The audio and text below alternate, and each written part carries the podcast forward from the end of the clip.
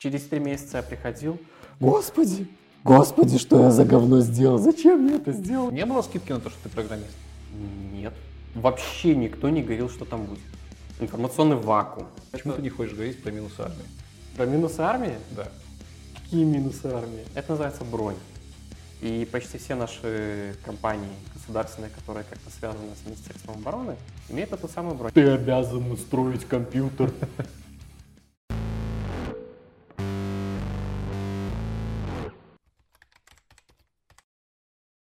Всем привет! Меня зовут Лекс, вы на канале IT Борода, и сегодня у меня в гостях мой друг, товарищ и программист Саша Вирочкин. А спонсор нашего показа – вода из-под крана. Вода из-под крана с каждым разом все вкуснее. Нет, на самом деле спонсор показа э, не существует. Эта вакансия свободна. так я что понял. подключайтесь. А эту замечательную аудиторию нам предоставила Коворкинг и Магуру, за что им большое спасибо. А, История сегодняшнего интервью заключается в том, что Саша, к своему несчастью, я так полагаю, попал в армию на год, будучи программистом. И я бы очень сильно хотел тебя сегодня расспросить о том, как жить программисту в армии. Э, Начнем, как обычно, с того, где ты учился, где ты Мгм. работал до армии, и Мгм. плавно подойдем к тому, как ты пришел в армию. Так что начинай. Так, ну, учился в БГУ, факультет прикладной математики и информатики. э, Учился на протяжении пяти лет, тогда еще пятилетка была. Параллельно два года военной кафедры. Э, Военная кафедра, я думаю, что немножко поподробнее расскажу. Ну, Ты можешь сразу сказать, что за вуз был, что за военно-учебное. Вуз, я думаю, в цифрах никого интересовать не будет. Будет интересовать скорее то, что по итогу я был командиром минометных подразделений. Ага. Вот это если так на пальцах. В общем, не говоря полное вот это длинное название ВУЗа. Вот это был просто командир минометных подразделений. Остановимся на этом. Вот. Если сравнивать с военными специальностями, сразу скажу, сбегу вперед. Если сравнивать с тем, как получают специальности военной академии, то, в принципе, можно сравнить это с э, обучением по моей программистской специальности и теми людьми, которые заканчивают какие-то айтишные академии. То есть я закончил в военной сфере что-то типа айтишной академии, я знаю, как кодить на Java, я знаю, допустим, как работать с базами данных немножко, и, и все. Так, ладно, что-то нас понесло. Ты Давай вернемся к, Вернемся, да, к хорошо. обучению в БГУ. Обучению в БГУ. Пять лет учился, не двоечник, не отличник, где-то так посередине плавал, зависит от специальности. На программиста учился. Конечно, конечно, на программиста. Ну, как нам любили говорить, вы на 60% математики и только на 40% программисты. Вот, поэтому да. Э, После этого я параллельно с этим я немножко пора- поработал в нашем НИИ одном, э, поделал всякие программки для НИИ, потом ушел, потом поработал аудитором. а Что за программки для НИИ? Давай, чуть подробнее, чуть-чуть. Программки по НИИ – это программы по тепломассообмену. Мгм. Больше Институт тепломассообмена, да, соответственно? Институт, соответственно, природопользования. А, окей. Да. И больше теплообмен до массообмена мы не дошли.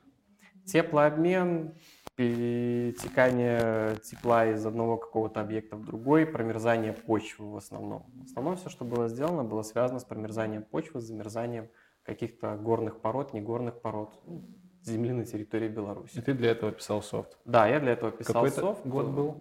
Это был 2014 Мгм. год. Это был 2014 год.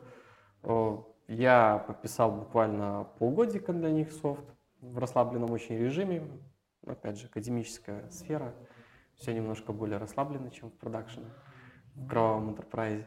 Вот, поэтому я пописал для них софт, потом так получилось, что они хотели не плюсы, они хотели Delphi в силу определенных обстоятельств. Потому что на Delphi было проще с GUI тогда. У них уже был готовый GUI, им нужно было ядро, которое считает.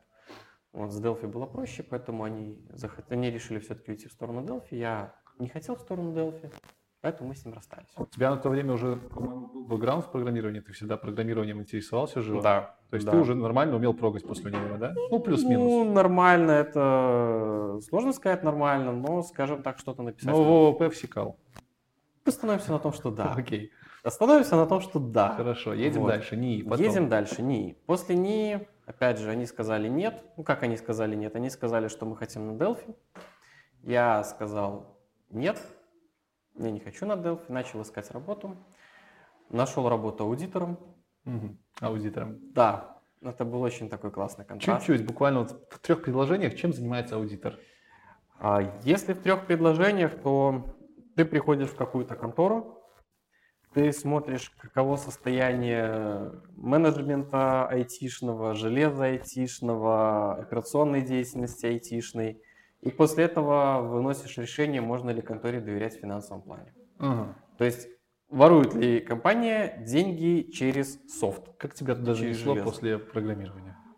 А, ну, как занесло? Я решил попробовать. Мне просто предложили, сказали, вот у нас есть вакансия IT-аудитора, и если тебе будет интересно, я пришла, честно, на собеседование сказал, я не знаю, насколько это мне будет интересно, потому что я никогда таким не занимался вообще. И поэтому я вам не могу гарантировать ни то, что мне это понравится, ни то, что мне это не понравится. Это для меня абсолютно новая сфера. Вот я поработал полгода. Я понял, что это прикольно, но инженерия мне ближе. То есть я все-таки по своему складу характера, складу ума это инженер. Мгм. Поэтому мне вот все, что связано с э, хождением по банкам, оценкой, ну не только банкам, оценкой операционной деятельности, для меня это все-таки как-то немножко не то. И что после аудиторства было? После аудиторства, о, после аудиторства было ПХП. PHP. ПХП. Вот именно так, да? Именно так. Как тебя занесло в PHP? Не в обиду всем PHP-девелоперам. Как, как меня занесло? Опять же, так получилось. э, Да, так получилось. Это не я, оно само. Если серьезно, то, опять же, все началось с того, что я и до этого работал, ну, как работал на PHP. Я тут всякие делал кому-то. Вот мне надо сайт, я делаю сайт. Мне там надо какой-то... Ну, будем откровенны, немножко подговнокоживал, да? Да, я немножко говнякал на стороне. То есть, и когда ты шел на работу э, как PHP-разработчик, ты просто был по течению? В плане того, что я знаю, что ты всегда интересовался этим. И ты тот человек, который мог выбрать себе язык. Почему ты...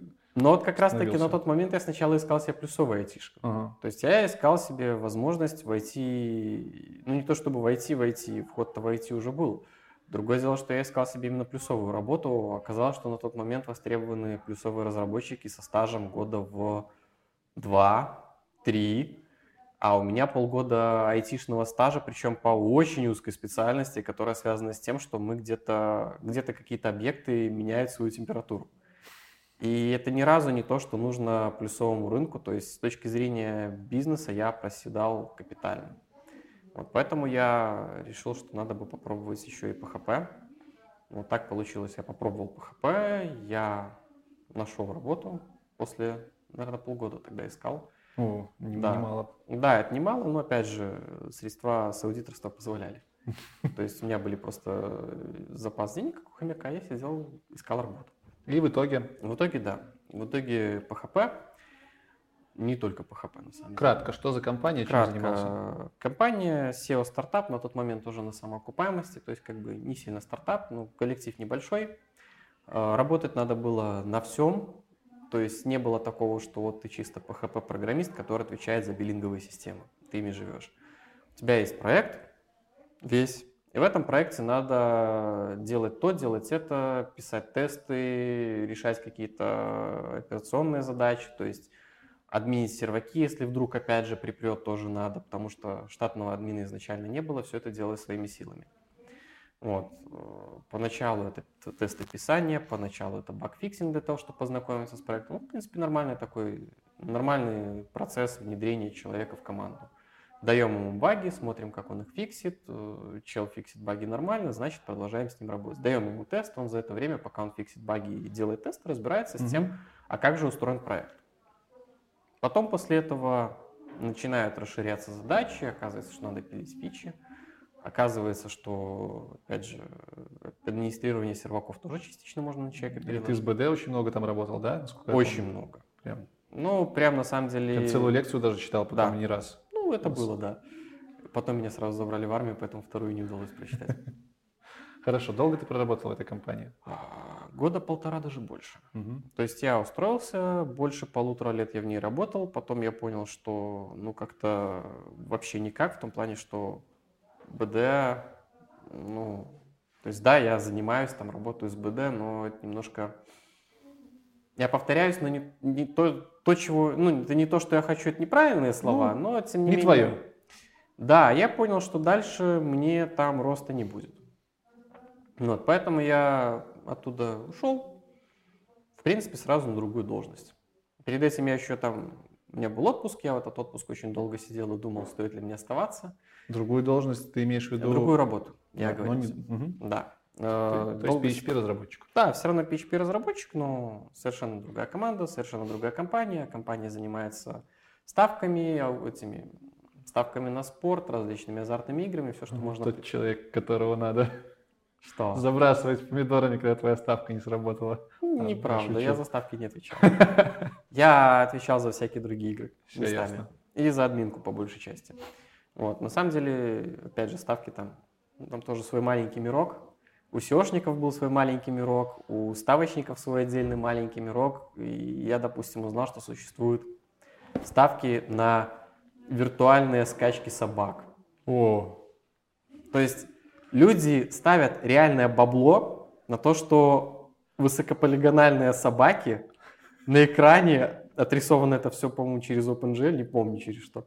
В общем, высокополигональные собаки на таком же высокополигональном стадионе скачут по кругу, и они ставят на то, какая собака быстрее так это же все может быть куплено, запрограммировано. Ну, Ну, на самом деле, где эффект неожиданности? Эффект неожиданности в том, что на самом деле в контору приходят аудиторы, суровые дядьки, и смотрят, А. чтобы эти алгоритмы были нормальны. Всё То есть ясно, все равно что было. заказывается внешний аудит, все равно это заказываются какие-то люди, которые приходят и проверяют. И вы такие штуки тоже разрабатывали, в том числе. Скачки? Да. Насколько я помню, да. Вот насчет скачек точно не скажу. Я точно помню, что у меня был небольшой культурный шок, когда я захожу в раздел. Я спрашиваю, что такое виртуальные ставки? Мне говорят, ну вот опять же, виртуальные собачки, виртуальные лошадки, виртуальные наездники на виртуальных лошадках, все, что хочешь. Хорошо. Сколько в этой компании тебе удалось поработать? Э, В этой компании именно удалось проработать ну, порядка 8-10 месяцев, где-то так. Мгм. И что было потом? А потом была армия. А потом была армия. Потом была армия. То есть у нас получается около трех лет чистого опыта разработки и армия. Ну, около того, плюс там всякие говняканье, плюс всякие... э, Стартапчики, да? хакат- ну, Хакатон, хакатон особо не ходил, да, что-то свое на стороне, что потом выкидывалось, что потом через два месяца пересматривалось. То есть я что-то делал, проходило полтора-два месяца, я закидывал, потому что мне было скучно. Через три месяца я приходил, Господи, господи, что я за говно сделал? Зачем я это сделал? Ну, Нет. я, я знаю тебя не первый год, и я Да. прекрасно представляю, как это происходило. Ты программированием действительно горишь, поэтому... Поэтому Да. для меня было очень интересно услышать то, что ты уходишь в армию. А, тем более за такой короткий было- срок. Да, для меня это тоже было очень интересно услышать. Давай теперь рассказывай, как так произошло, что ты, человек, который отслеживал абсолютно всю информацию по армии, который прослужил два года на военной кафедре, был на сборах, который стопудово не должен был туда попадать по всем официальным отмазам, попал, сука, в армию. Ну, на самом деле, как говорят мои армейские коллеги, докладываю голосом. Не все, но некоторые так говорят. Вот. а, Суть в чем? А, Раз в год, уже на постоянной основе, как я понял, президент подписывает указ о том, что 100 офицеров из ряда запасников, которые никогда не служили, которые моложе 27 лет, идут в армию. В РБ такая практика. В РБ такая практика есть. Э, Опять же, что-то типа срочки, но для офицеров. То есть только те, кто в офицерском якобы звании, кто окончил военную Да, кафедру. те, кто в офицерском звании, те, кто никогда не служил. На Мгм. самом деле тут есть такой тонкий-тонкий нюанс в том, что отслужив, ты можешь получить офицерское звание. Но ты на сборы не будешь привлекаться, потому что ты уже отслужил. Так у тебя же уже было офицерское звание. Ну, по факту было бы, если бы ты пришел в армию. Если бы я отслужил в армии просто год, ну, после универа, без военной кафедры, и после этого я бы решил прийти в, военком- ну, в военкомат, написать заявление, я желаю стать офи- офицером, мне бы дали офицерские погоны, но меня бы в армию уже не забрали, потому что я уже служил по приказу. Но так как я был офицером и не служил, так получилось, что специальность у меня плюс-минус редкая, Мгм. да, на самом деле. То есть я не помню, сколько нас там выпускалось, но считается, что специальность достаточно редкая. То есть тех же связистов, тех же пехотинцев выпускается намного больше. Поэтому, ну, не пехотинцев, правильно мотострелков, но Ну, пехотинцев. пусть будет так. Будем объяснять многие вещи на пальцах, потому что иначе... Ты в реально- армии был, тебе виднее. Да. Так вот, продолжаю. Э, Раз в год подписывается приказ. В 2016 меня не трогали. А ты всю эту информацию мониторил, да? Как мониторил? Старался. Я примерно знал, что... Слушай, ну допустим, я помню, что ты реально мониторил. Да, Потому ладно, ты я людей не знал поимен- поименно, кто-то дошел уже, кто согласился. Я примерно знал. Опять же, я потом узнал, что, оказывается, человек, который со мной служил, он тоже через год прошел. Я его даже встретил в конце, вот, после года. Ну, целом, я понял, что меня ждет. Ну, я, я сначала... Самое главное, что я не знал, что меня ждет. То есть, второй год идет программа, люди туда приходят, они год там отслуживают, уходят, и они ничего не говорят. То есть, реально на форумах нету, не было ни одного фидбэка, потому что тебя ждет. Вообще. Ты, ты первый. Да, то есть информационный вакуум на протяжении, наверное, полутора лет был. Первый пост появился, когда я уже попал в войска. То есть вот примерно тогда на онлайнере появился первый пост, где человек, опять же, э, рассказывал про события, которые, возможно, были, возможно, нет, и все имена выдуманные, все события выдуманные, и никто не знает, как это вообще произошло. Но там есть такой пост, там прям так сверху написан дисклеймер о том, что все события выдуманы, все персонажи окей. не пересекаются с реальностью. Вот, я попал в армию. Подожди, как, как, как на тебя Как? это свалилось? То есть, Это было так, что ты, ты ожидал это, или это было так, что, типа, чувак, ты идешь в армию, и ты такой, что?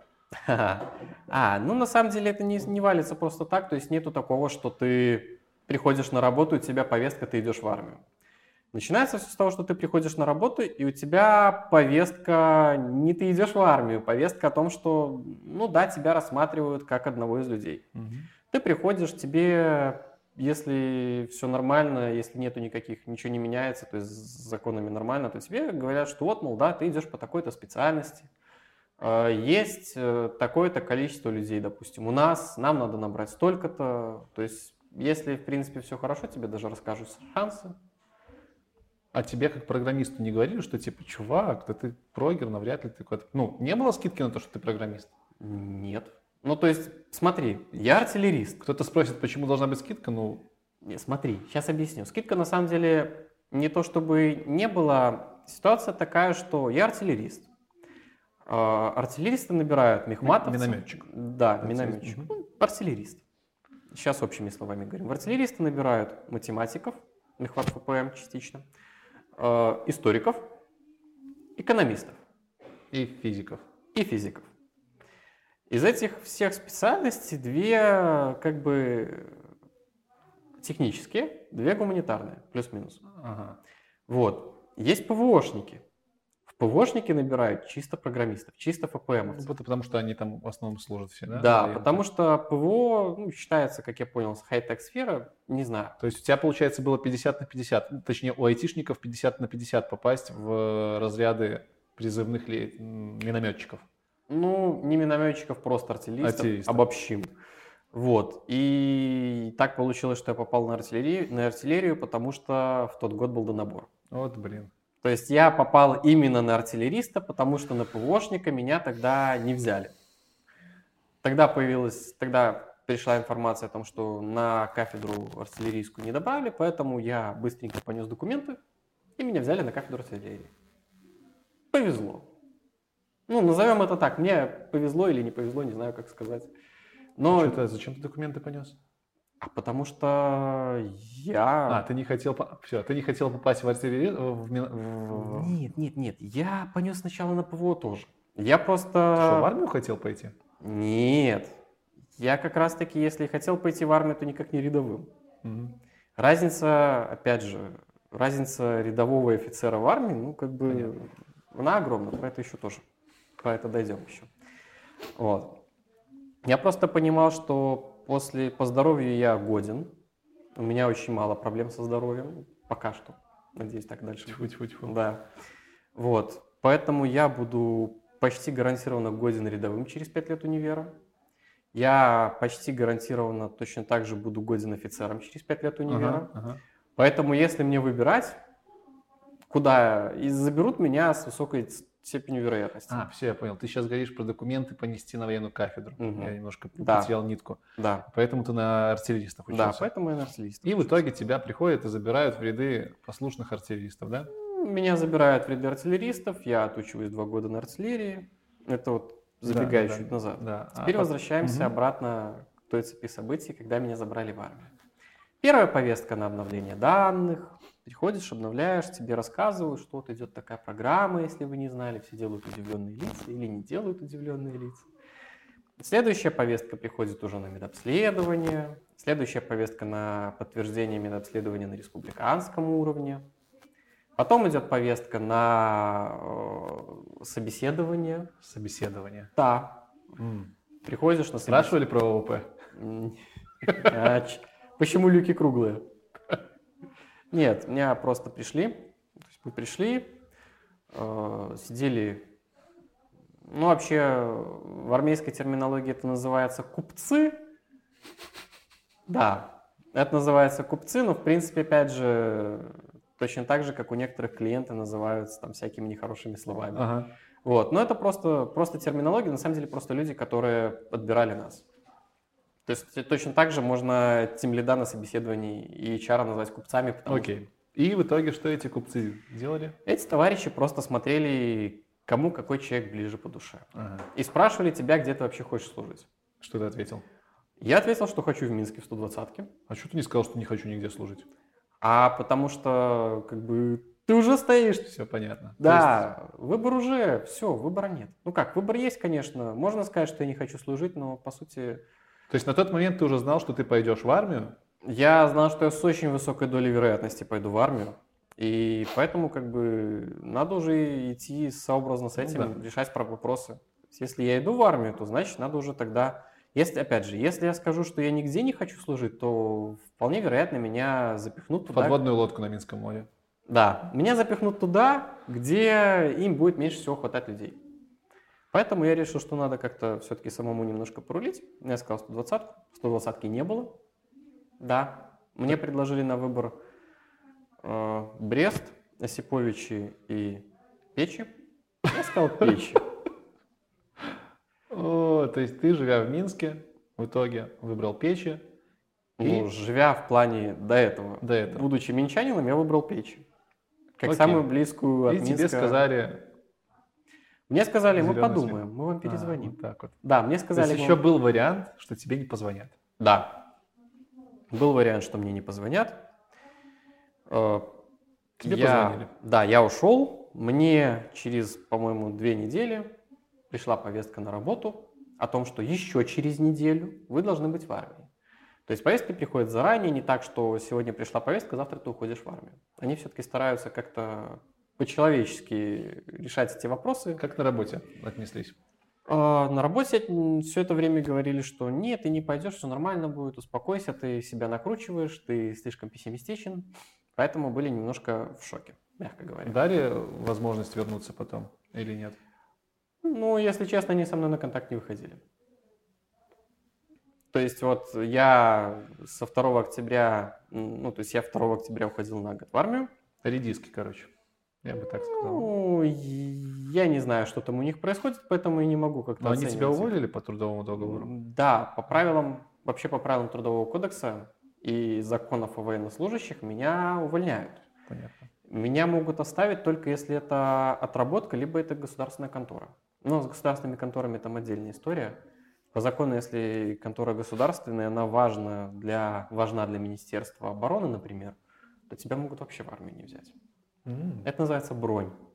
И почти все наши компании государственные, которые как-то связаны с Министерством обороны, имеют эту самую бронь. Она прям прописана в законодательстве, то есть это не в стиле «товарищ полковник, тут нашего забирают, поэтому давайте мы как-то это порешаем». Нет, это решается на уровне законодательства.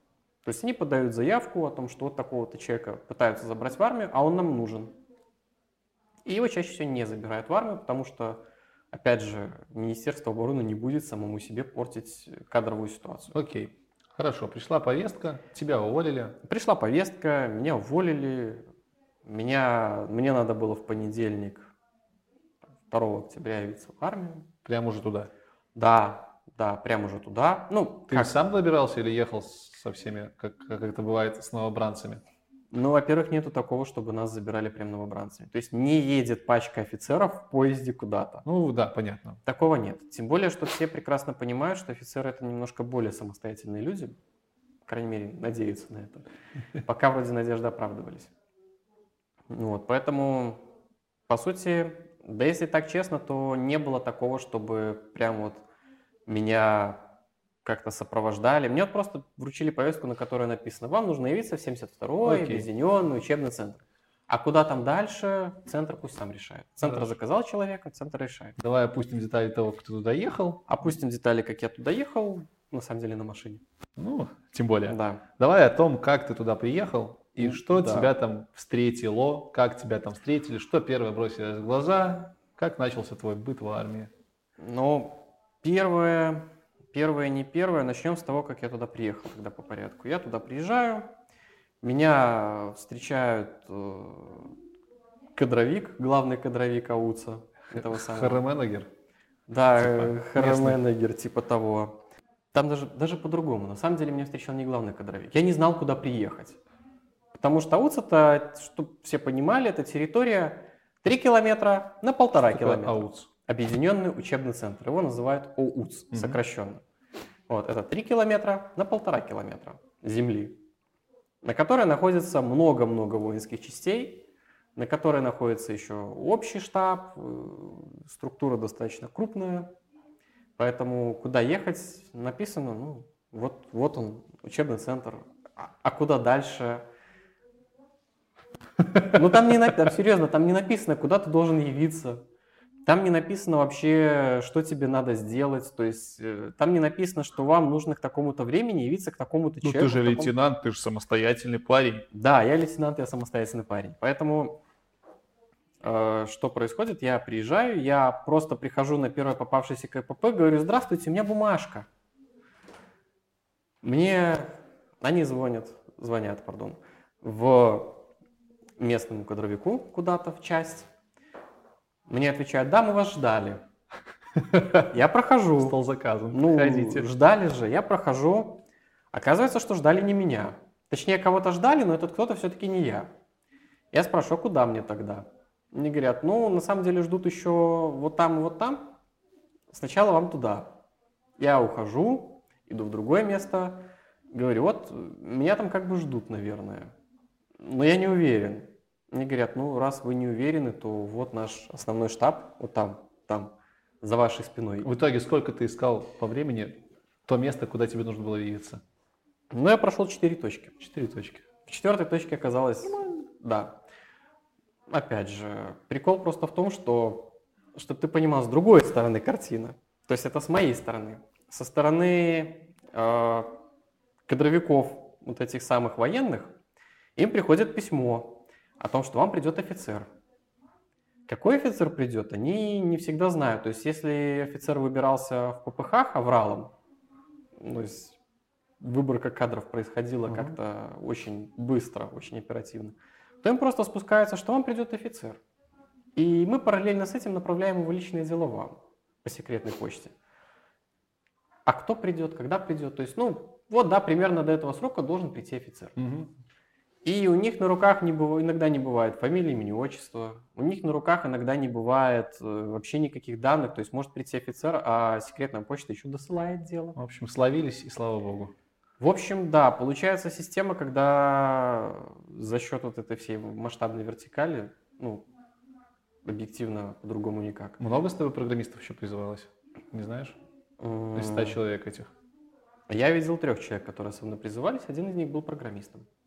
Понятно. Вот, я не знаю, призвался он или нет, он со мной сидел вот тогда на собеседовании на этом. Еще один был экономист, но это уже не так важно, уже не так интересно, да? После приезда. После Как приезда. там тебя засилили куда-то? Что было? Ты как лейтенант наверняка жил не в казармах, правильно? Да, плюсы лейтенантского быта, опять же, в том, что ты живешь не в казарме, у тебя вполне себе рабочий день, то есть нету такого, что ты постоянно находишься там, ну, Опять же, нету такого, что ты обязан постоянно находиться там, за редкими исключениями. Рабочий день, он же жесткий, наверное, как у всех вояк, там подъем рано утром, отбой до 10. Рабочий день по ТК вообще-то. Так, то, что ты мне раньше рассказывал, Не, подожди, сейчас другое немножко. Кроме ТК есть еще внутренние правила, которые тоже плюс-минус стараются подчиняться ТК. И есть еще всякие дополнения типа обязанностей командира взвода. Ага. Есть такая замечательная зеленая книжка, называется «Устав внутренней службы». В ней описано все, что мне надо знать, все, что мне надо уметь. То есть, по сути, к трудовому договору, в котором обязанности сторон описаны, прилагается еще вот такая вот книжка, страниц на 300-500, в которой описано полностью быт всей армии почти. И в итоге эта книжка вылилась в какой график для тебя? Да, в итоге книжка выливается в график. Э, Есть приход на работу в 8.30. Ну, Опять же, в 8.30 уже надо быть. Если придешь раньше, никто плохо А, общага от работы недалеко. Пять минут ходу. Пять минут. Мгм. Есть э, двухчасовой обед. Мгм. Есть уход в 18.30. А что было по факту? По факту добавляется еще правило на то, что раз в неделю ты должен прийти к подъему. Это опять же описано в обязанностях. А уставе. подъем? Насколько у ребят? Подъем у солдат в 6 утра. Сейчас уже, сейчас нормально. уже меняют, сейчас, по-моему, подъем в 7 утра. М, Смягчили. Да. Отбой, как, ну, как, как получится. Вообще, раньше были жесткие правила, подъем в 6, отбой в 10. Соответственно, если не чаще, не реже одного раза в неделю, ты должен быть на подъеме и на отбое. Назовем это так. На самом деле там немножко другие слова написаны. Мгм. На пальцах так проще. Получается, ты должен прийти в 6 утра и уйти в 10 утра. Все, остальное, все это время ты находишься с основной частью подразделения.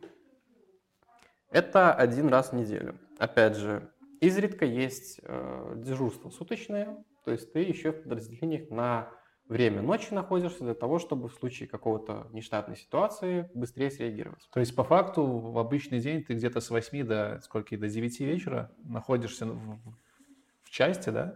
С 8.30, ну, в 18.30 реально никто не уходит, потому что есть еще какие-то общие дела, которые надо разгрести.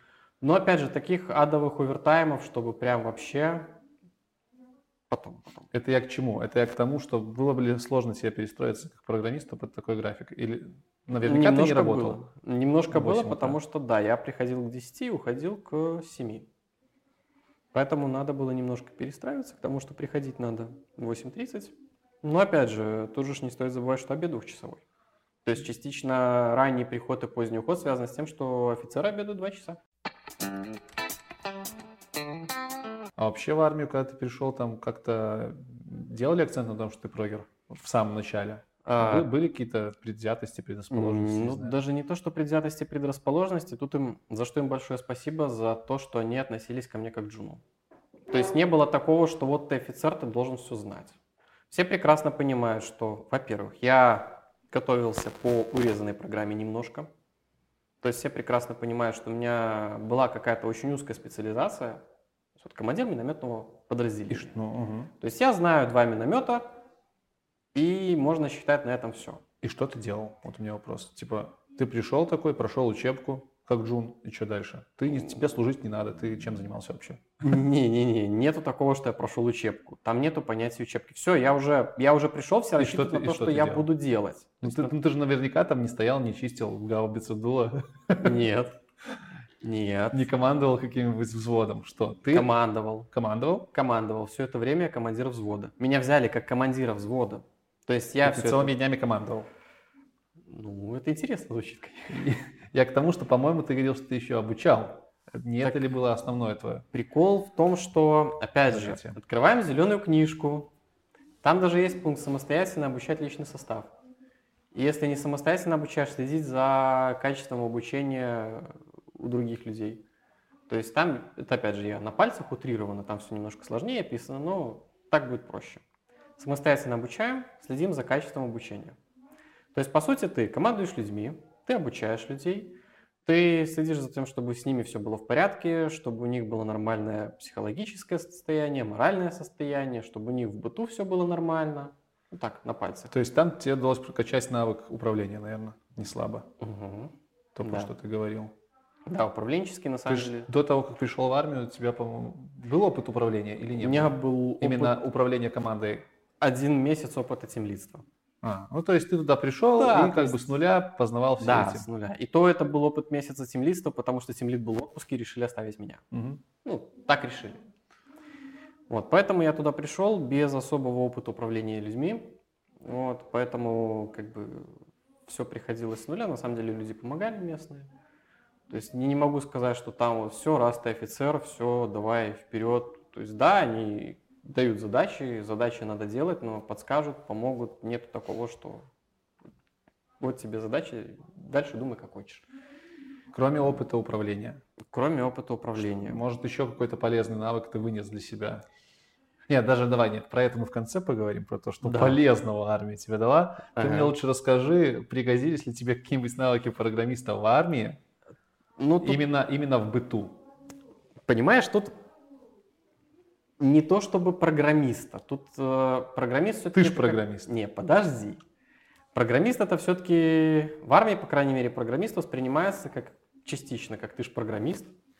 Вот, то есть все-таки компы иногда надо было чинить, очень редко. В основном компы, кстати, в нормальном состоянии, ты не Мгм. поверишь. Много программистов служит. Нет, нет, просто комп для них рабочая вещь.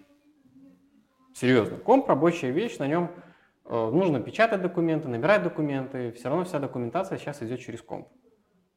Поэтому, как бы ни хотелось, комп должен быть в нормальном состоянии, иначе работа встанет. Ты не сможешь такую бумажную массу генерировать от руки. Ну, просто, чтобы ты понимал.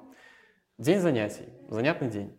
Людей надо вести на занятия, проводить с ними занятия, например. Нужны конспекты.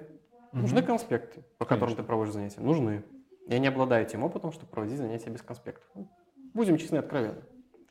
Э, Нужно, если людей выводить за территорию, на них нужно сделать документы, что ты их выводишь за территорию. Потому что ты, ну нельзя просто так, чтобы какой-то левый чел взял, повел 100 человек Ну окей, куда-то. хорошо. Нужно сделать документы на технику безопасности, особенно если они работают с В техникой. общем, нужно дофига документов. Да, нужно просто приготовить кипу документов, причем некоторые документы в нескольких экземплярах. Вот. И тогда можно у людей проводить занятия. Если это все начинать делать от руки, то это будет долго. Вот тебе, допустим, надо 100 человек вывести за территорию на полигон, на полигоне провести занятия. Не у 100 Ну, человек. соответственно, комп здесь помощник. Комп Да, принтером. здесь помощник. Поэтому если комп встает у кого-то, то сразу начинаются проблемы. Люди научились оперативно с компами дела решать сами. То есть, либо как минимум выбрасывать, если резко со склада получить новые. То есть, да, компы старые, но компы более-менее приемлемого состояния. Они тормозят иногда. И в итоге ты в том числе настраивал компы, да? Очень Как мало, очень редко. Тебе, тебе за это как-то какие-то бонусы начисляли?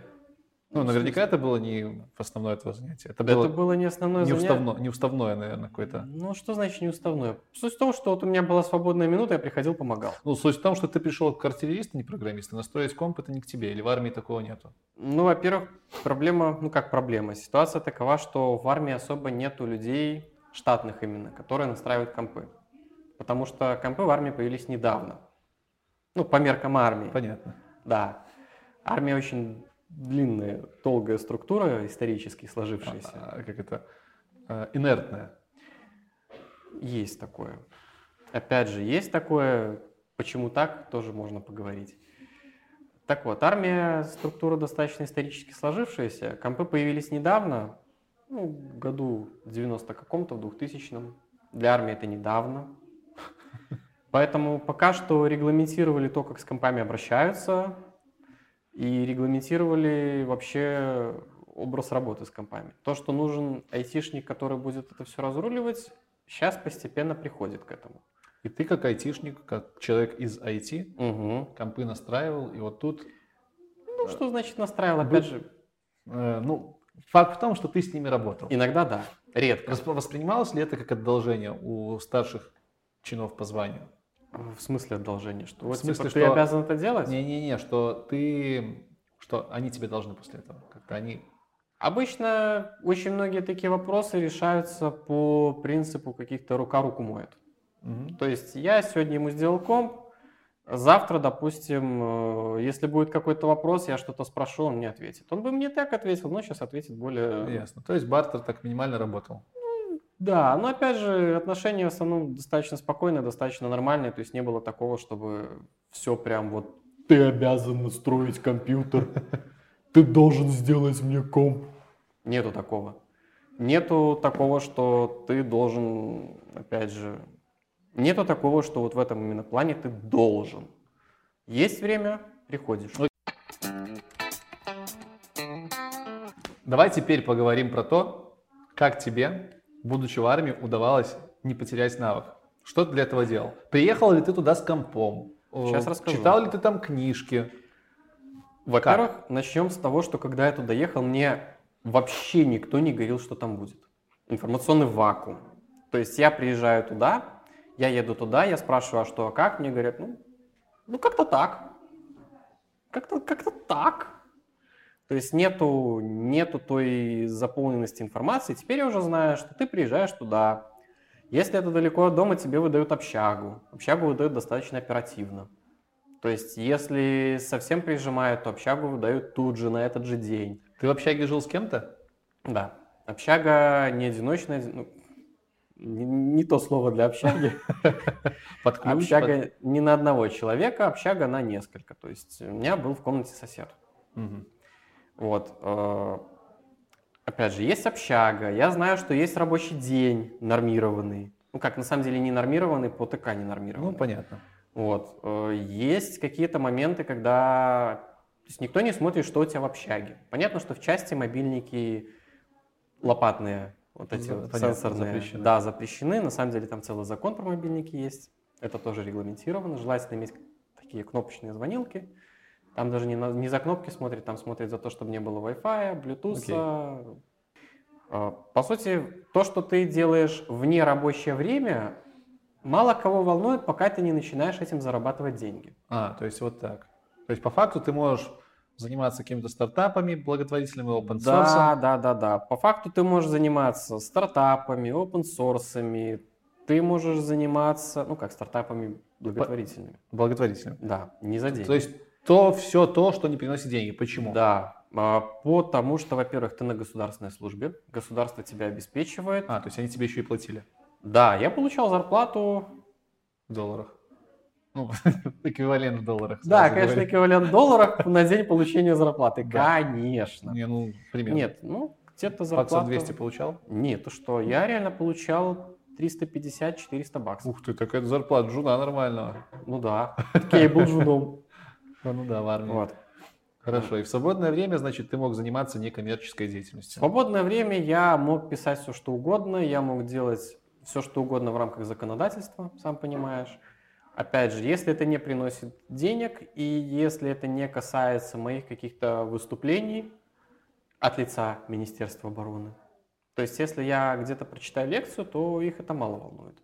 Если это курс лекций, то есть если это какая-то деятельность, которая связана с наукой, либо с чем-то еще, это желательно регламентировать. То есть это желательно как минимум подойти к своему начальнику и сказать, вот я тут научными исследованиями занимаюсь в свободное время.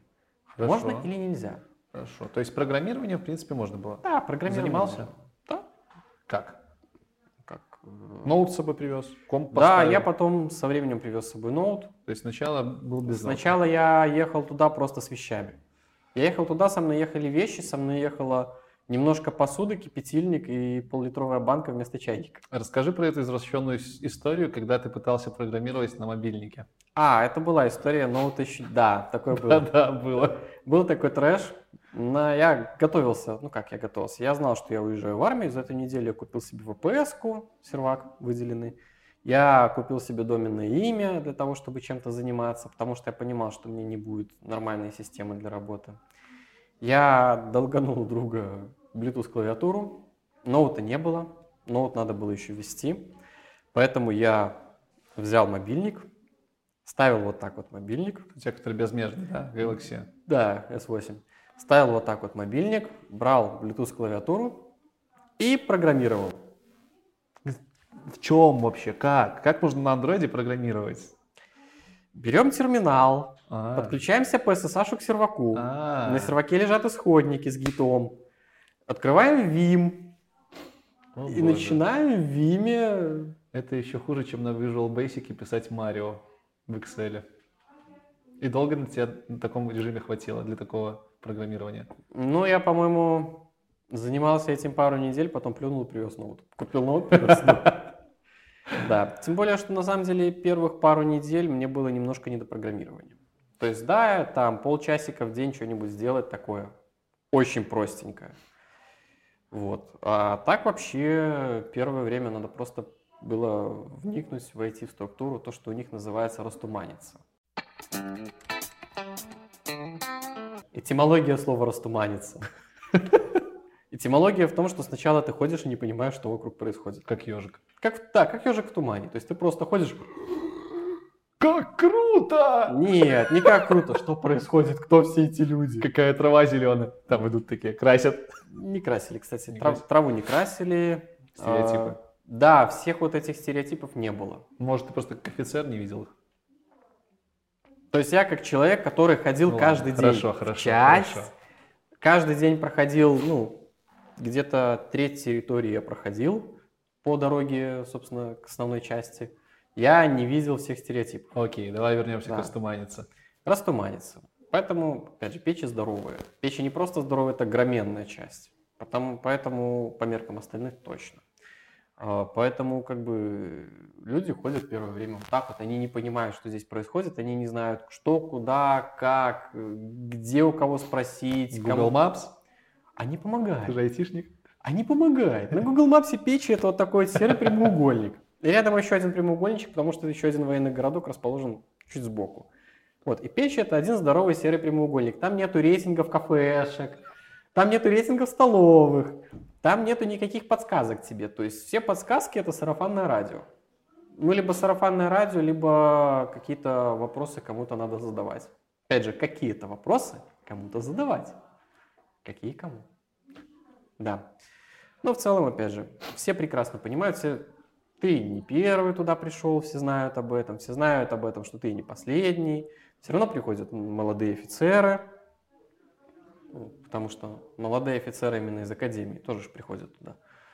Приходят молодые офицеры, приходишь ты, э, тебя считают наряду с молодым офицером, все прекрасно понимают, что на пра- практике у тебя ноль, зеро. Практика, которая у тебя была на сборах, это практика рядового, а тут немножко другая сфера деятельности.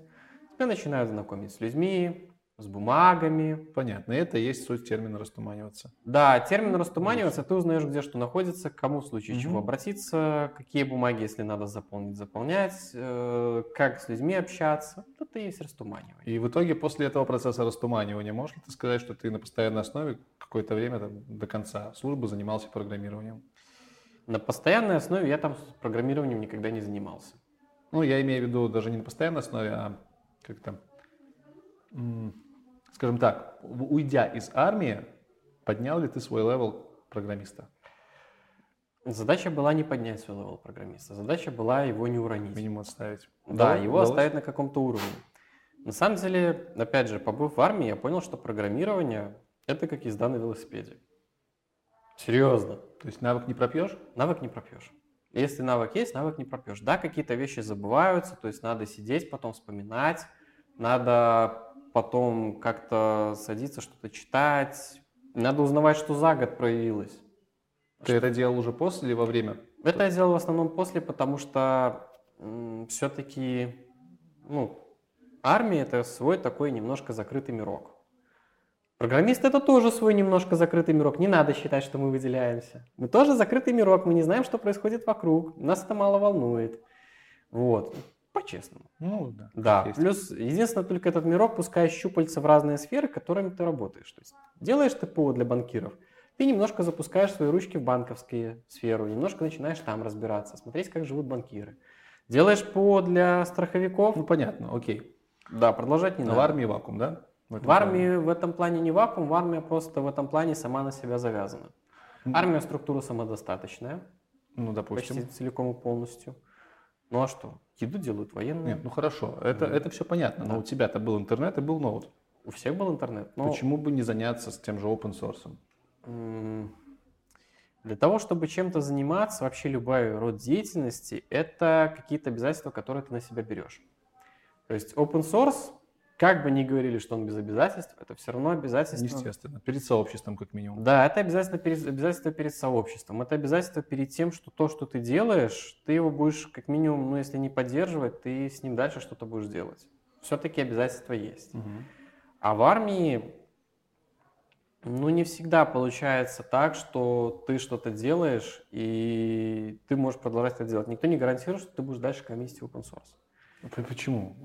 У тебя же в армии стабильный график. Ты в армии Хорошо. можешь пропасть на месяц. Не, подожди, хорошо, начались учения. Вот простой пример. А, учение. Окей. Начались учения, тебя привлекают на учения на что-то дополнительно.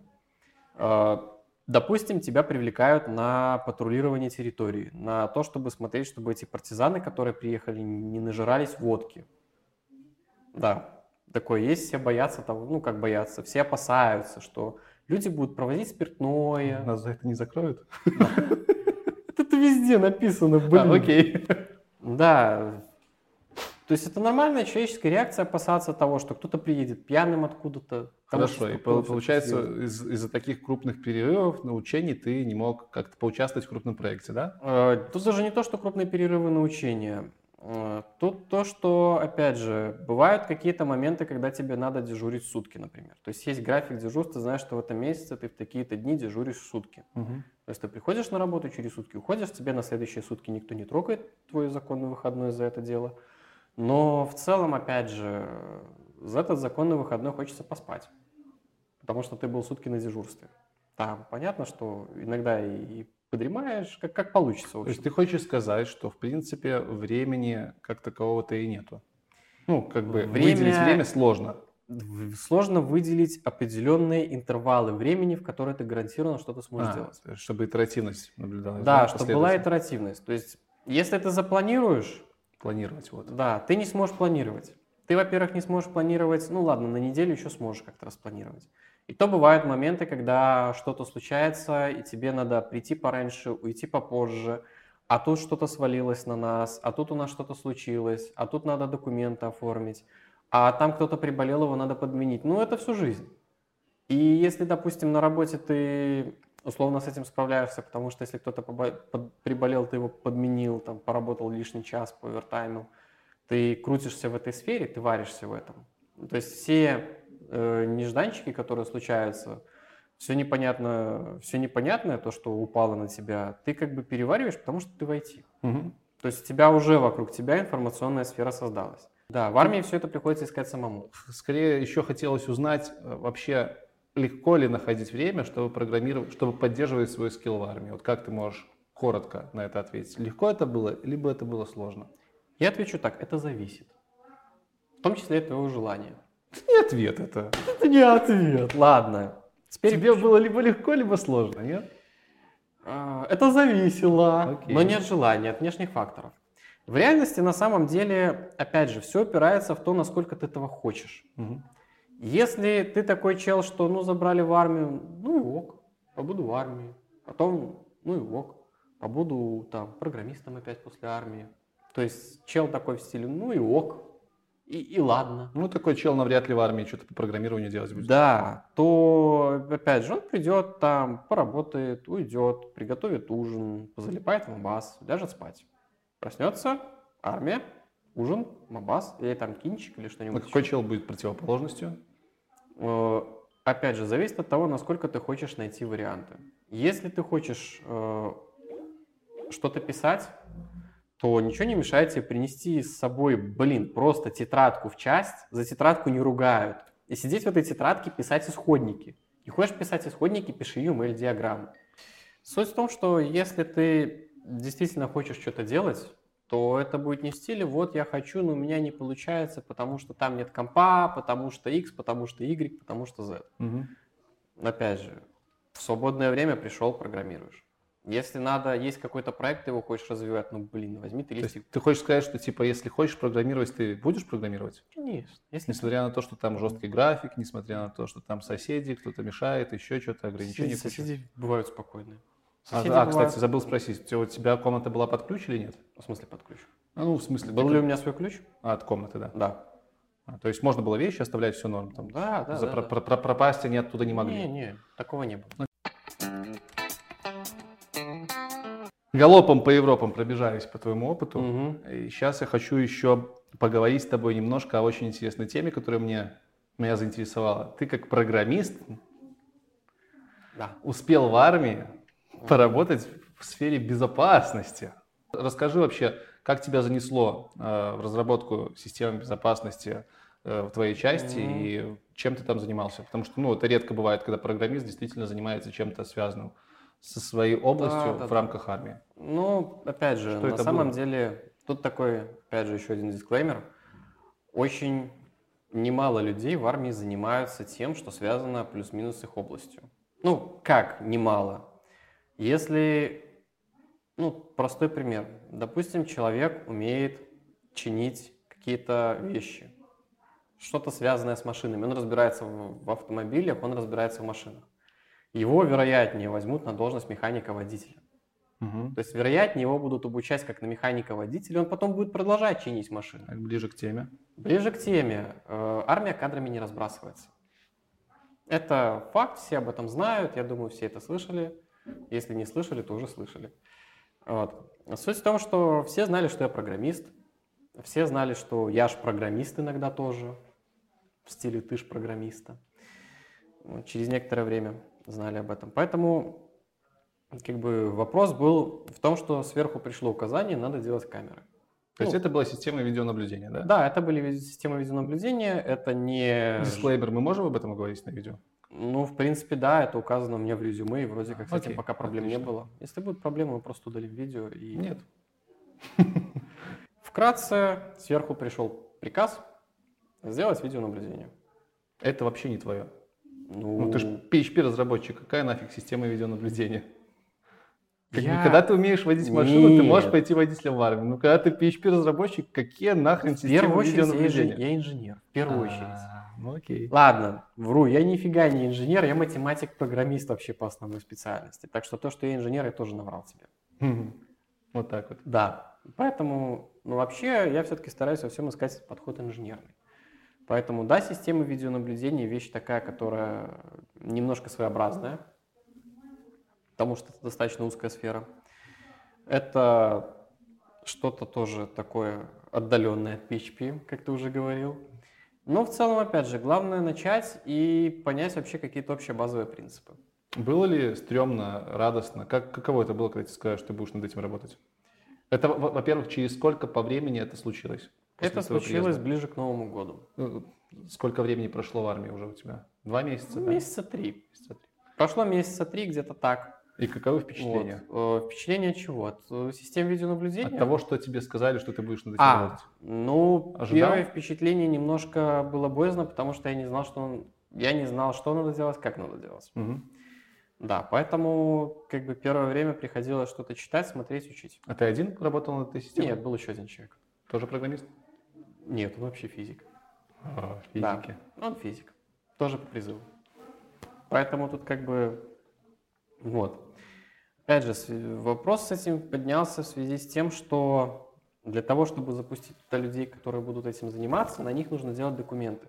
На ним нужно оформлять допуски, как минимум для служебного пользования, то есть к материалам, потому что они все равно попадают на объект немножко, ну не режимный, но пропускной.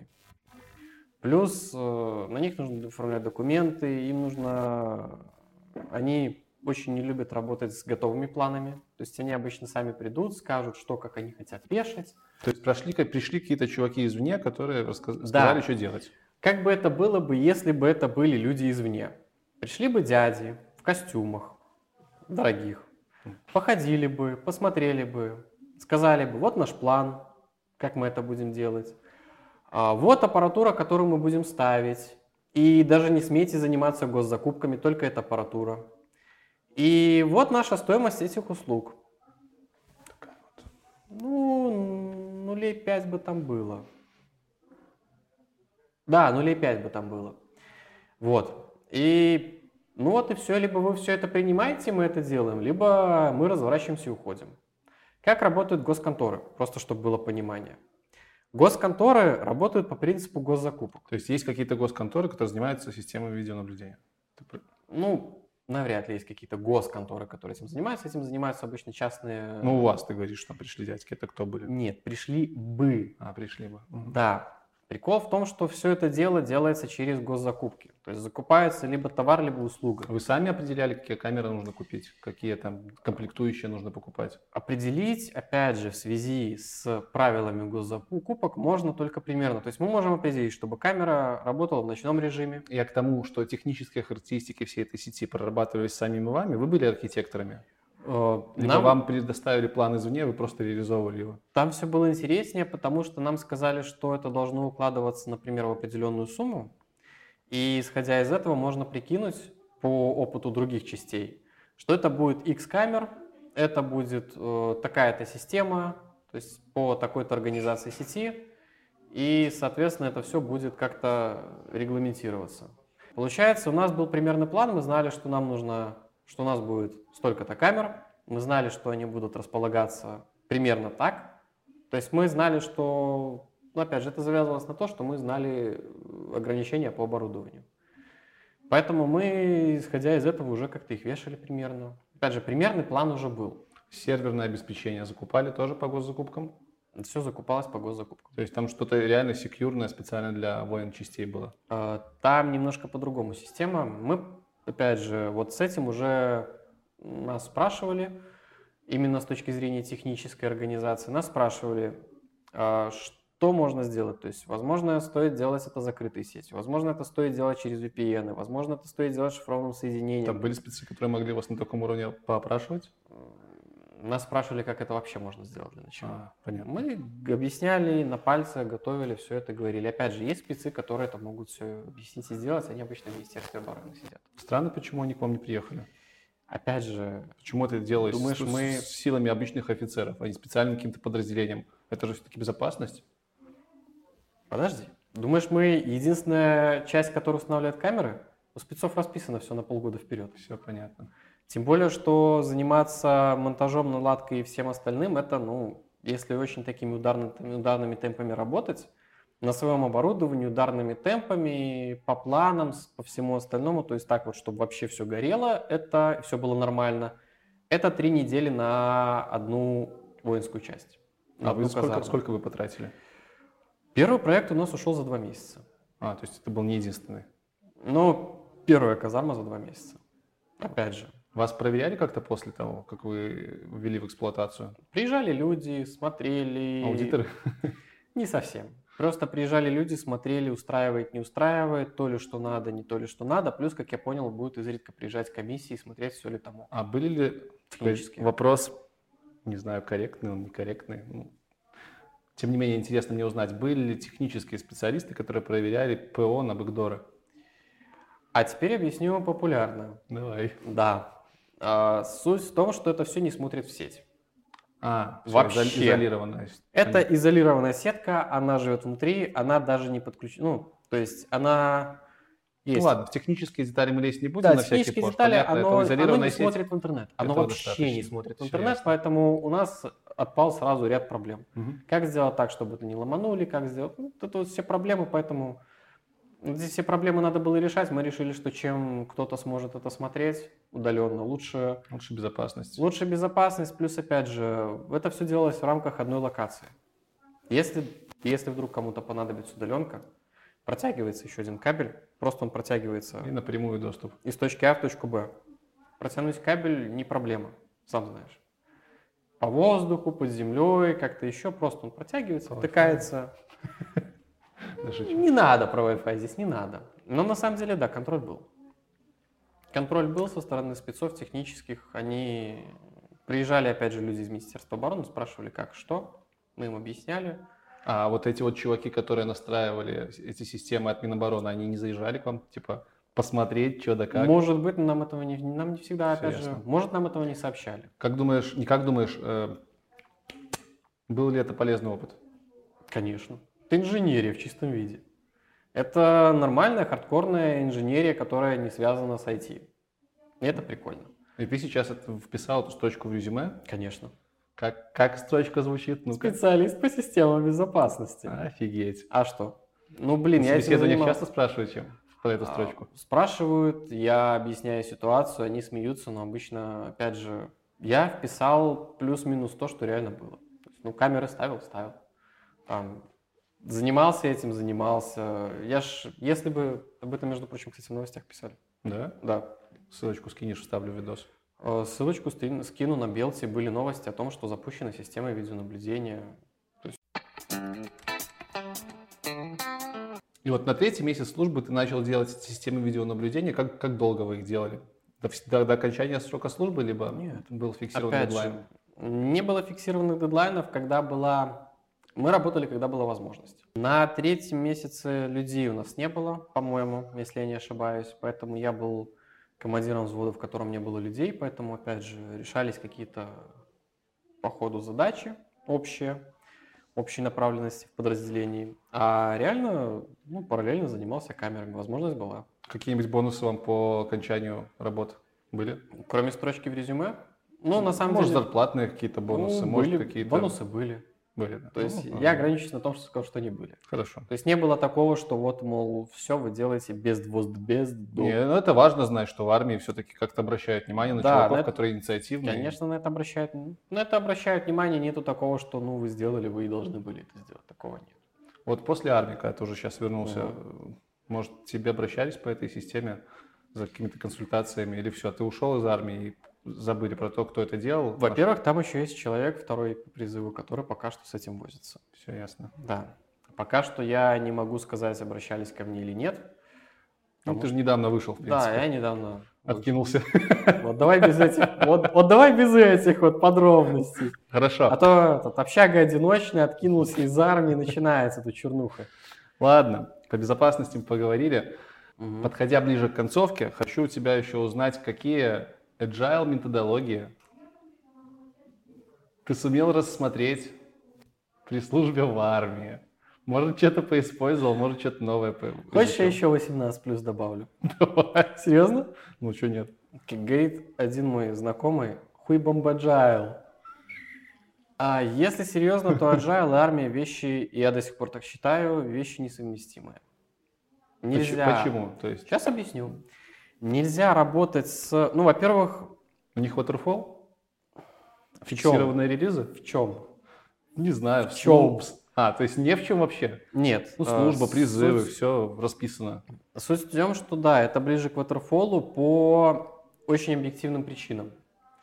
Если в ПО, вот мы делаем программу, к нам приходит заказчик, он, ну в чем суть agile? Заказчик не знает, что он хочет, и мы не знаем, чего он хочет, и у нас высокие риски. В армии нету высоких рисков в плане ПО, то есть мы, не кажется, что мы готовим минометчиков, а потом внезапно мы готовим не минометчиков. Все, люди пришли, они готовятся. Все, уже это закреплено на 100%. Закреплена программа, закреплены люди, э, закреплен, закреплена, там, я не знаю, время подготовки. Мы знаем, сколько это будет длиться. У нас есть кейпоинты, говоря уже айтишным языком. У нас есть какие-то майлстоуны, у нас все вот это вот уже прописано. Опять же, люди потом придут и не знают, мы знаем, что у нас люди приходят на полгода, условно говоря, на пальцах, чуть меньше на самом деле. После этого они идут на год или на полгода в войска, и они там по своей специальности живут. Нету такого, что у нас вдруг резко что-то поменяется. Если что-то будет меняться, нам об этом скажут, пройдет еще один релиз людей. Все ясно. То есть все предсказуемо. плюс-минус. Абсолютно все предсказуемо, Прозрачно. все прозрачно, и есть еще одна причина. Это все люди. То есть Ну, вот всё- жаль, тоже все люди. Я про другое. У тебя э, ресурс, над которым ты работаешь, это люди. То есть, А. если ты зафакапил какую-то банковскую программулину, банковскую программулину, програ- продажную программулину, что угодно, на все, на что ты попадаешь, это деньги. То есть, ну, ну да, ты зафакапил. Ну, компания потеряла 250 тысяч долларов за сегодня. Завтра она заработает 280 тысяч долларов или там что-то А еще. тут так зафакапить не получится. Тут, если ты зафакапил, то кто-то из людей потерял что-то связанное либо со временем, либо со своим Здоровье. здоровьем, моральным состоянием. То есть это все упирается в то, что у тебя все эти изменения, которые можно вот так вот принимать в agile, они все упираются в то, что ты не можешь развернуть на 180 градусов людей, массу людей. А если развернешь, то не факт, что это хорошо закончится. И опять же, еще одна проблема в том, что это будут эксперименты над людьми. Ну серьезно, ты взял в середине Да. учебного процесса что-то поменял. Ни с кем не согласовал. Павла у вас нет. Да, Хорошо, Павлов- То есть можно сказать, что в армии agile, в принципе, армия и agile несовместимое понятие, это не та сфера, где надо делать agile. где надо делать. Точно так же, как спутники, которые сейчас запускают в космос, думаешь, их по agile делают? Ну не делают. Space Shuttle не делали по agile. Конечно. Хотя agile тогда уже был, по-моему. Я тебя поздравляю. Мы подошли к концу. Да. Можно сказать, что спасибо тебе за интервью, но я пошутил. У нас еще есть Блиц. Блиц, Блиц, Блиц, скорость без границ. Окей. Блиц – это финальный раздел в моем интервью, в котором Мгм. я задаю тебе несколько вопросов до 10. Они короткие по содержанию. Да. Ты можешь отвечать на них сколько угодно. Ну, плюс-минус, конечно. В полчаса мы должны уложиться. Окей, вложимся. Это рубрика «Честность Мгм. коммуниженного Дудя», поэтому ничего нового. Есть возможность пропустить один вопрос. Ты можешь скипануть один вопрос. Окей, На остальные, пожалуйста, честно ответь. окей. Все, погнали. Первый вопрос. Твое мнение по поводу IT-роты? А, Так, мое мнение по поводу IT-роты. Я прекрасно понимаю, что они хотят этим делать, потому что действительно есть нужда в программах, нужда в программистах, и нужда этот процесс контролировать и нести за него полную ответственность. Потому что если мы дадим это на аутсорс, это все может утечь. То, в каком формате это будет, э, еще, как я понял, до конца не устоялось. Даже если оно устоялось, я вот недавно начал про это читать, вот даже если оно устоялось, все равно с этим будут еще вопросы, и реально оно себя покажет после первого-второго набора. До этого момента, мое мнение, я буду рад, если оно взлетит. Я... Почему рад? Что? Почему рад? А почему нет? Сфера, которая... То у есть... нас, ну, почему нет? Я, кстати, не спросил у тебя, у тебя вообще какое отношение к армии? По-моему, она у нас рудиментарно это, в принципе. Зачем им еще айтишники? Смотри, у тебя все выигрывают, это вин-вин. Кто? Программисты, которых забирают, блин, с работ высокооплачиваемых, выигрывают? Подожди. Рассмотри не ситуации того, что программисты забрали высокооплачиваемую работу, а рассмотри ситуацию. Программистов в любом случае забирают в армию. Ладно, я сейчас не буду кричать, что они в армии, мне еще три месяца до 27 лет, но тем не менее дофига людей, которые не в армии, они программисты. Да, но Ну. дофига людей, которые попадают программистами в армию. А, ты про это говоришь. Да, я про то, что... Все, понял. Понял про что я? Мгм. Если выбирать... Вот тебя, опять же, не дай бог, тебя забирают в армию. Ну, лучше пойти в IT-роту, чем просто... Лучше, по- да, Нет. лучше траву мести. Но это опять-таки, это тебе Спасибо. просто дают э, вместо сахарка в наручниках сахаро, сахарок с, не знаю, с повязкой, GPS-трекер? да, с GPS-трекером. Ну, опять же. Опять же. Ну окей, я твое мнение услышал по этому вопросу. Дальше. У нас вопрос немножко разнобой, тут где-то по проге, где-то не по проге, поэтому один из подписчиков спросил, как понять, что ты готов собеседоваться на позицию junior PHP разработчика. Junior PHP разработчик. Именно так. PHP разработчика junior. Именно junior вообще. А, Опять же, я всегда к джунам, ну, как всегда к джунам, еще с тех пор, как я сам был джуном, считал, что главное это умение мыслить. Потому что, ну и в PHP немножко разбираться. Все равно потом окажется, что то, что ты знаешь, оно работает не так. То, подожди, подожди. То есть, если ты э, знаешь чуть-чуть PHP, и ты человек, потому что человек умеет мыслить, то ты можешь идти на Вот джуна. здесь я бы поспорил. Я про логическое системное мышление. Сложно, да? Нет, не сложно. Тут у нас может еще один холивар родиться. А что, гуманитарии не могут стать джунами? А кто говорил, что гуманитарии не могут логически и Ну, системно мыслить? А, то есть ты говоришь в принципе, в принципе про аналитический склад ума. Конечно, конечно. Мгм. Потому что умение гуглить тебя научит. Даже если ты не умеешь гуглить, все равно ты придешь к этому через аналитический склад ума. А PHP желательно знать просто для того, чтобы первое время не сидеть и не тупить. На каком уровне? На уровне джуна. Не Или знаю, тебя каких- что-то- каких- Каких-то книжек прочитать. А, книжки, если честно, вот так вот совсем по чесноку. А- Одну давай. Сегодня не про PHP, поэтому одну книжку для. М, Если нужно именно по PHP, то я бы советовал Котерова Костарева. Именно по PHP. Ее, в принципе, если ее прочитать, там будет нифига не джун. Ну, там хотя бы в синтаксисе пусть разберутся люди. Ну, это же еще разобраться надо, да? Да, вот если они понимают синтаксис, они знают синтаксис языка, они умеют системно как-то аналитически мыслить, это уже путь к успеху. Окей. Теперь вернемся обратно к армии. Три положительных момента с точки зрения программиста, которые ты вынес из армии. Именно с точки зрения программиста, Именно. инженерный, расширение своего инженерного подхода, первый положительный момент, потому что камеры, инженерия, это все все-таки, как-то Ну, сказалось. это тебе подфартило, на самом деле. Да, а никто не говорит, что каждому так повезет. Да. Вот, жизнь это вообще череда, удачи, неудач.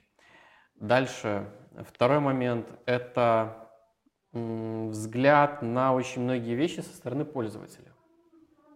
Из шкурки пользака и из шкурки того, почему системы развиваются так, как они развиваются. Просто потому, что я был, опять же, вот я это время меньше программировал, больше юзал софт. И третье – это с людьми новыми познакомился, это всегда полезно, как сойти, так и не сойти. Ну, а как насчет управленческого?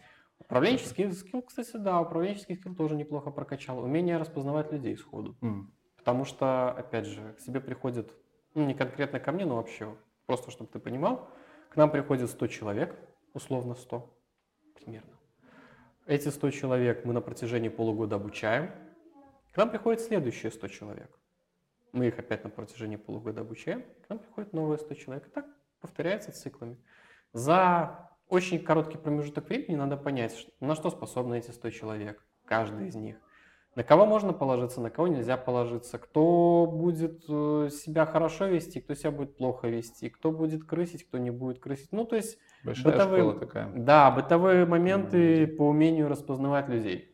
Окей. Э, Три момента отрицательных, от которых бы ты армию избавил. Хотел бы, чтобы в армии этого не было. Самых наболевших таких давай. Самых наболевших? э, Ты можешь засчитать это за скип, мой ответ, но я скажу, что армия развивается так, как она развивается, она не может развиваться по-другому. То есть, опять же, э, у нее есть какие-то болезни, которые, допустим, существуют в мирное время. Но я прекрасно понимаю, что во время войны, допустим, это не будет нифига, нифига не будет болезнью. Почему это... ты не хочешь говорить про минусы армии? Про минусы армии? Да. Какие минусы армии? Все ясно. Скип. Скип. Договорились. Дальше скиповать нельзя. Да. Точная зарплата в армии. У кого? У тебя. У меня? В рублях, в долларах. В рублях. Давай в долларах. Еще смотрят украинцы, россияне. Э, 360 баксов. Это прям по должностному окладу. Там все интересно на самом деле.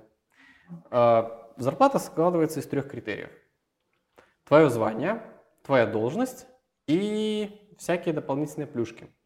У тех, кто на контракте, есть еще четвертый пункт, за- им доплачивают немножко за то, что они на контракте. Ну, а выслуга лет. Третий пункт, серьезно, это выслуга лет. Поэтому, по сути, чем больше ты служишь, тем больше твоя зарплата. Э, Чем дольше ты, чем выше ты по званию, тем больше твоя зарплата. То есть реально там нормальные бабки можно зашибать, в принципе. Ну, Или смотри, там коэффициенты небольшие. Смотря ладно, щас, сейчас а. тебя еще посадят за такие. не посадят, опять же. Насколько я помню, эти нормативные сетки, все они, они все открыты. То есть про это можно А, почитать и реально, Ну, окей. реально посчитать по сеткам, сколько у тебя зарплата может быть в армии максимально. Я не знаю, открыта ли зарплата за звание, Мгм. вот, но, по-моему, есть где-то открытые цифры за выслугу лет, за все остальное. Ну, короче, будет интересно, люди сами посчитают. Ну, посему, в принципе, выходит, что в армии на должности офицера таки нормально платят. По сравнению с другими белорусскими Ну зарплатами, да. Да, не но опять же, программистов. Докидываю еще сразу 75 баксов за то, что я был бы с выслугой офицерской, с контрактом. Где-нибудь еще ну, 400 баксов я получал стабильно. Нормал, нормал. Следующий вопрос. Твоя текущая зарплата. Зеро. Ладно, можешь назвать вилку. Зеро. Не-не. ну, А, вилку? Вилка зарплат на твоем уровне. Как Именно программист? Как программиста, конечно. Я сейчас отвечу очень гадко, а потом скажу цифру. Можно? Гадкий ответ в том, что все зависит от того, за сколько ты себя продашь. И если ты себя продашь за 2500, будучи джуном, поздравляю, ты джун за 2500 штуки Ну, это баксов. очень редко бывает. Ну, ты Это чё? очень редко бывает, да. В реальности, опять же, я себя пока продаю за полторы штуки. Опять же, я после армии надо восстановление, я не знаю, какой сейчас, примерно уже знаю, какая ситуация. Ну, а максимум, если бы ты захотел обнаглеть, сколько бы ты сейчас задрал? Реально обнаглеть?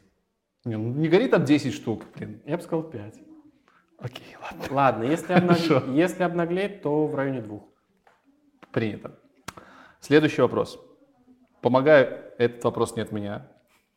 Я пыху плохо знаю, Да. поэтому могу ошибаться в ударениях. Помогают ли трейты придерживаться принципа don't repeat yourself во время строевой на плацу? Ты предупредил, я воду бы не пил. Ну, Ты все понял? Да. Я вот драй знаю, что такое, а вот трейты... Трейты Плац. это миксины. А, это миксины, окей. Легче стало или нет? Ну, чуть-чуть. То есть в дотнете нет миксинов? Ты давай на вопрос отвечай, а, А. то ты сейчас меня начнешь интервьюировать. А, Я бы сказал, что я иногда задумывался о трейтах во время занятий строевой на плацу. Но так как я провожу занятия, а не занимаюсь, то как-то у меня было очень много времени об этом подумать. Да. Окей, хорошо. И последний вопрос нашего блица. Он самый главный, поэтому подумай над ним хорошо. Сколько ложек пшеной каши сможет съесть натощак очень голодный солдат?